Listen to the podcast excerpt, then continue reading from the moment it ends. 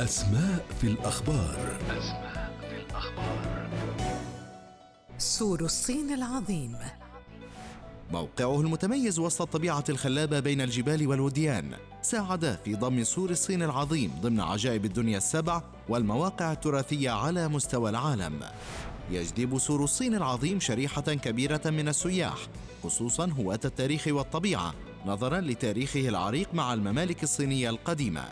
يعود تاريخ بناء سور الصين العظيم إلى قبل حوالي ألفي عام. شيد السور لهدف دفاعي شامل عن المماليك التي كانت مقامة في تلك المنطقة وقسم سور الصين في تلك الفترة إلى تسعة أسوار عسكرية يرأس كل منها قائد عسكري وعدد من الجنود حيث تراوح عدد الجنود الممتدين على طوله حوالي مليون جندي.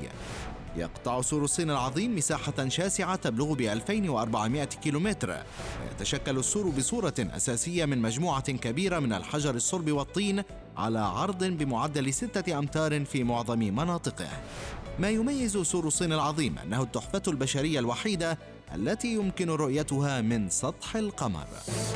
أسماء في الأخبار. أسماء في الأخبار.